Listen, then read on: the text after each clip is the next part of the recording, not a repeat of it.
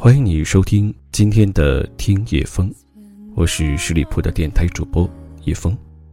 在上一期节目当中，叶风做了这样的一个话题：低质量的婚姻不如高质量的单身。很多听众朋友通过微信加了叶风，诉说着在婚姻当中自己的一些苦楚。那如果你在情感当中或者工作当中遇到一些困惑烦恼的话，可以加入我的个人微信，叶枫的拼小写，一九八五一三一四。今天想和你分享的是这样的一个故事：相爱十年，终究抵不过现实。天很阴，像是要下雨的样子，空气里弥漫着一股特有的潮湿黏闷。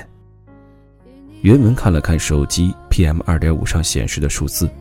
三百五十二，重度污染，突然有点泄气，但转而一想，曾在北京度过了多少这样的日日夜夜，也没见得被污染成什么样，更何况，他马上就要离开这个重度污染区了，随即又打起了精神。真的决定要走？方荣在他身后问，声音听起来和天气一样闷。原文没有回头，只是轻轻的嗯了一声。那我可以抱你一下吗？结婚三年了，我们相拥相抱的日子多的连我都快要数不清了。想想每次都是我主动抱你，这回可终于等着你了。原文笑着说，但并未做出拥抱的姿势。方荣没有接话，低着头跟在他的后面。在过安检的前一秒，袁文转身抱住了他，自然的像是出差前的离别问候一样。而事实上，这是他们最后一次拥抱了。一年前，他们去民政局领了本子，就像三年前他们满怀温情的领到另外一个本子一样淡定平常。谁也没有说再见，好像彼此心里都知道再也不会见面了一样。袁文转身进入安检口，通过了安检，然后头也不回的离开了这座城市，奔赴墨尔本。上了飞机之后，看着玻璃下方的城市离自己越来越遥远，平静的面容开始崩溃，然后逐渐坍塌，最后。天翻地覆。他试图靠在椅子上，想平复下心情，却无奈的发现，很多场景从眼前一幕幕掠过。三年前，建国门桥下大声喊某人名字求婚的画面；七年前，拽着两人行李到达北京西站的画面；十年前，骑着单车带着某人一路狂奔的画面。十年光景，一下串入原文的神经，没有任何预兆，且不受控制，肆无忌惮地折磨着他疲惫不堪的神经。算一算，两人认识到现在十年了，他是他的初恋，他却不是他的。二零零四年，原文上高一，初中期盼已久的乱世终于来临，男孩们拼尽全力。制造兵荒马乱。那天正好是原文解决积压已久的个人恩怨的日子，放学后单枪匹马去市一中挑战当时的校园恶霸。寡不敌众，体力不支的时候，看见方荣推着一辆自行车从眼前淡定的经过，原文想都没想，跑过去抢了他的车子。没等他反应过来，拉着他一路狂奔。方荣看着后面追过来的一群人，在看着面前吹着口哨、哼着歌的混球，有种想要背后捅他一刀的冲动。下车后，方荣夺过自己的车子，甩下一句：“下回逃难，用车前记得先付车费。”然后头也不回的离开了。袁文站在原地，硬生生压制住了脑海中幻想的各种狗血剧情。后来。他还是知道了他的姓名，他的班机，甚至是他每晚放学后的必经之路。看到他的时候，他会假装偶遇的对他说句：“哟，好巧啊，放学啦。”而他也会回复他一句：“哟，真巧，今天怎么没见你逃命？”说完转身就走。当时看着他的背影，原文暗暗发誓，一定要把他弄到手，不管用什么方法。后来两人真的在一起了。原文经常假惺惺地问当初如何把他追到手的，而方荣每次都会丢给他一句：“不知廉耻。”原文追求方荣的这一路，确实干过不少不知廉耻的事，比如为了他又打了好几次架，还次次被他发现，各种被逼无奈之下，美救英雄。再比如让教导主任的爹以好好学习为名，把他们弄到了同一班级，并顺利成为同桌。还比如成为美人同桌后，开始用他的三寸不烂毒舌。扰得他整日愁容满面，各种威逼利诱之下，答应了他充满挑衅的表白。而真正让方荣答应和袁文在一起，是一次期中考试，他赌输了。不过袁文依旧为此开心的整夜未眠。后来他想，其实那个时候他未必多么喜欢方荣，而是看到他不买账的样子，恨得牙痒痒。想用自己的嚣张跋扈治他的波澜不惊，谁也没想到如此不单纯的开始，却一路走了十年。高考前的一周，两人相约学校天台。袁文问方荣未来的打算，方荣说要去北京读大学。明明知道那个时候两人的成绩隔着几条银河系的距离。原文还是傻了吧唧、信誓旦旦地说要陪他去北京。他花了一周的时间，把高中三年整整六本历史书从头到尾背了一遍。虽然最后上考场只记住了戊戌变法中六君子的名字，最后方荣成功考上了北京的一本大学，而原文也考到了北京，只不过是花钱上了个三本。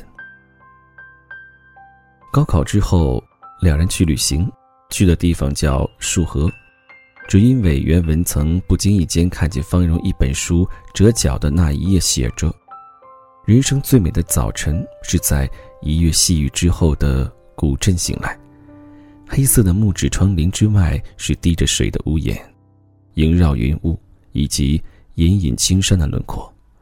慢慢起床，到楼下的小咖啡餐厅喝一壶普洱茶。”听到极有品味的店主女孩放男中音赵鹏清唱的老歌，被遗忘的时光。但彼此听着这一首歌的时刻，却果真是美妙的遗忘了过去所有的时光。于是原文带着方荣来到这里，感受人生最美的早晨。七月的束河，远离浮华的城市，喧嚣的车流，干燥的空气。是个满眼满身都能盛满阳光的地方。两人找到了书中的彼岸花旅店，在楼下的咖啡店里喝着咖啡。虽然当时没有赵鹏的老哥陪伴，但是那一刻，值得一生铭记。后来，原文每每想起，都觉得这是他和方如认识到现在做过最浪漫的事。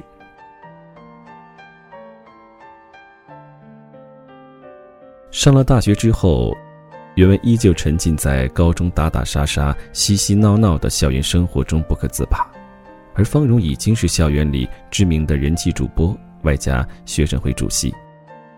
为此，方荣常常抱怨袁文不够成熟，不懂浪漫，不解风情，不知进取。所以在大学的时候，他们并没有公开恋情。方荣身边不乏追求者，从低年级的学弟。到高年级的学长，两人学校离得很远，一个在北京通州，一个在北京房山。但每天袁文依旧坚持过来看方荣，每次来时都会从他室友口中得知一两个情敌的名字。幸好当时的他死缠烂打功夫不减当年，才不至于让这些人乘虚而入。大三那年，原文英语四级没过，还整天和一帮哥们儿打球玩游戏。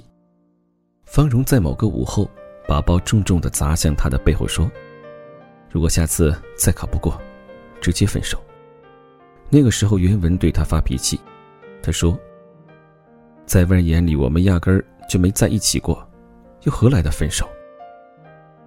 方荣听完愣了下，然后转身离开，就像当年美救英雄之后的离开一样潇洒。不久后，方荣参加了主持大赛，一如既往的突出表现，拿下了校园金话筒。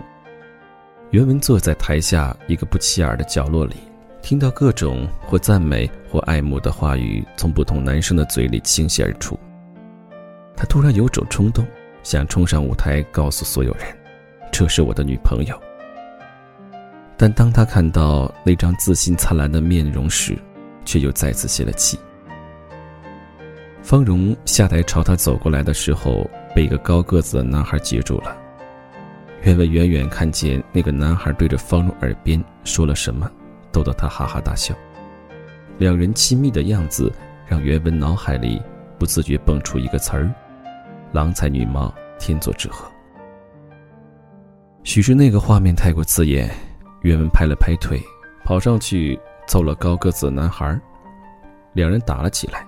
现场闹哄哄的，方荣的金话筒滚落在脚边周围涌上很多人试图拉开他，直到方荣的面孔越来越模糊。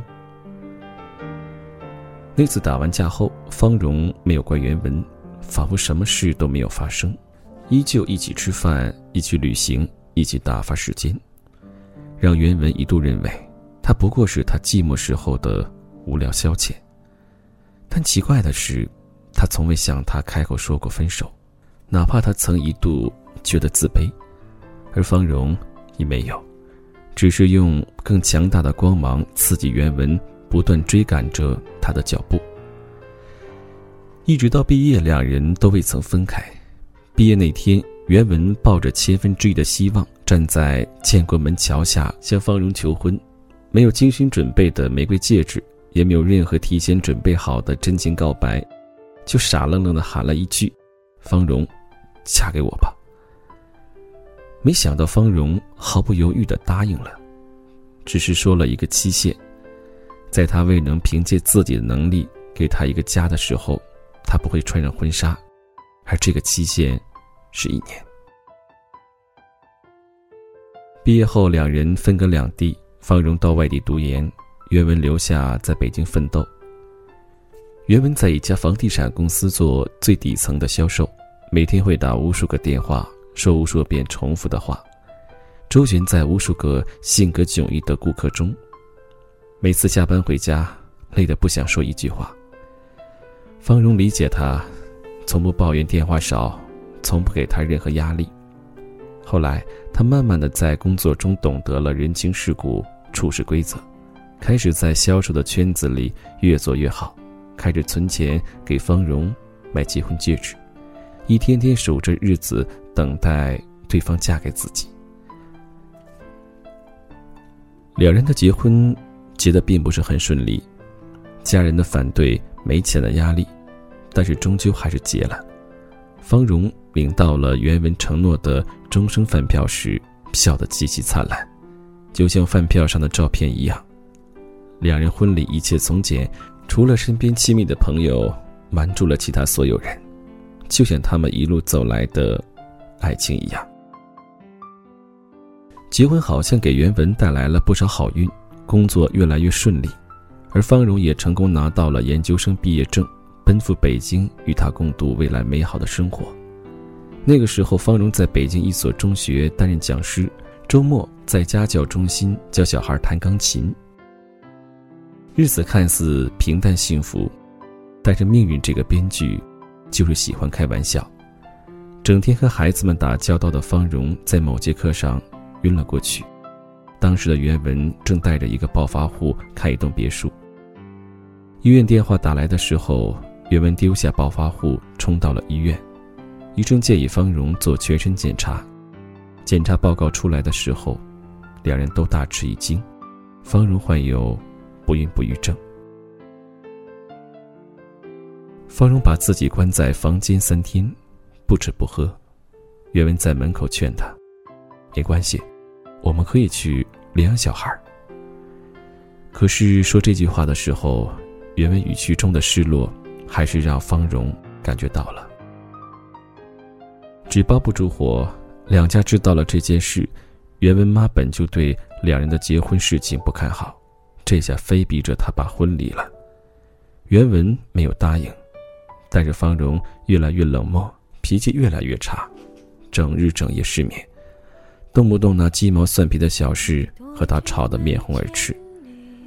原文似乎感觉到了一道看得见摸不着的玻璃挡在了两人之间，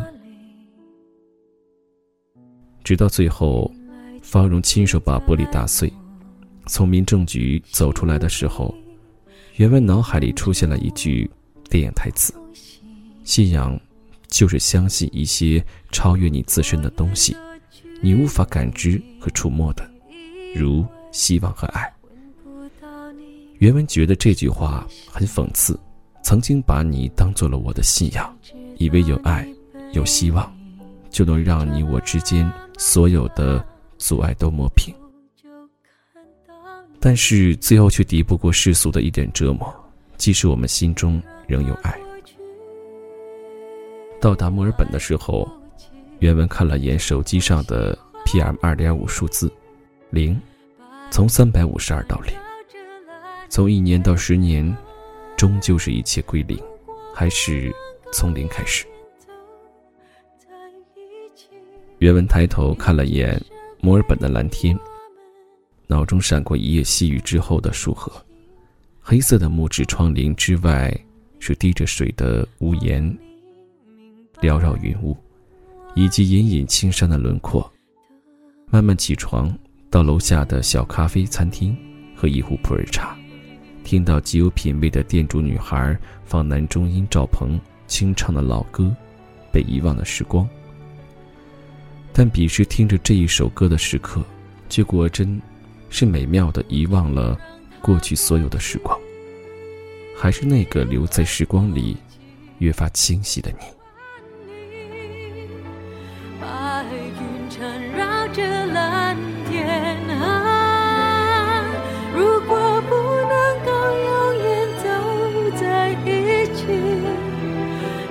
至少给我们怀念的勇气。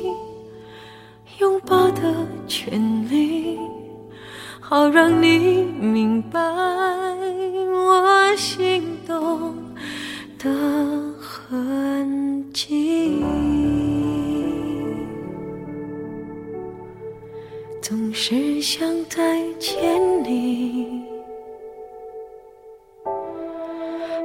试着打探你的消息。原来你就住在我的身体，守护我的。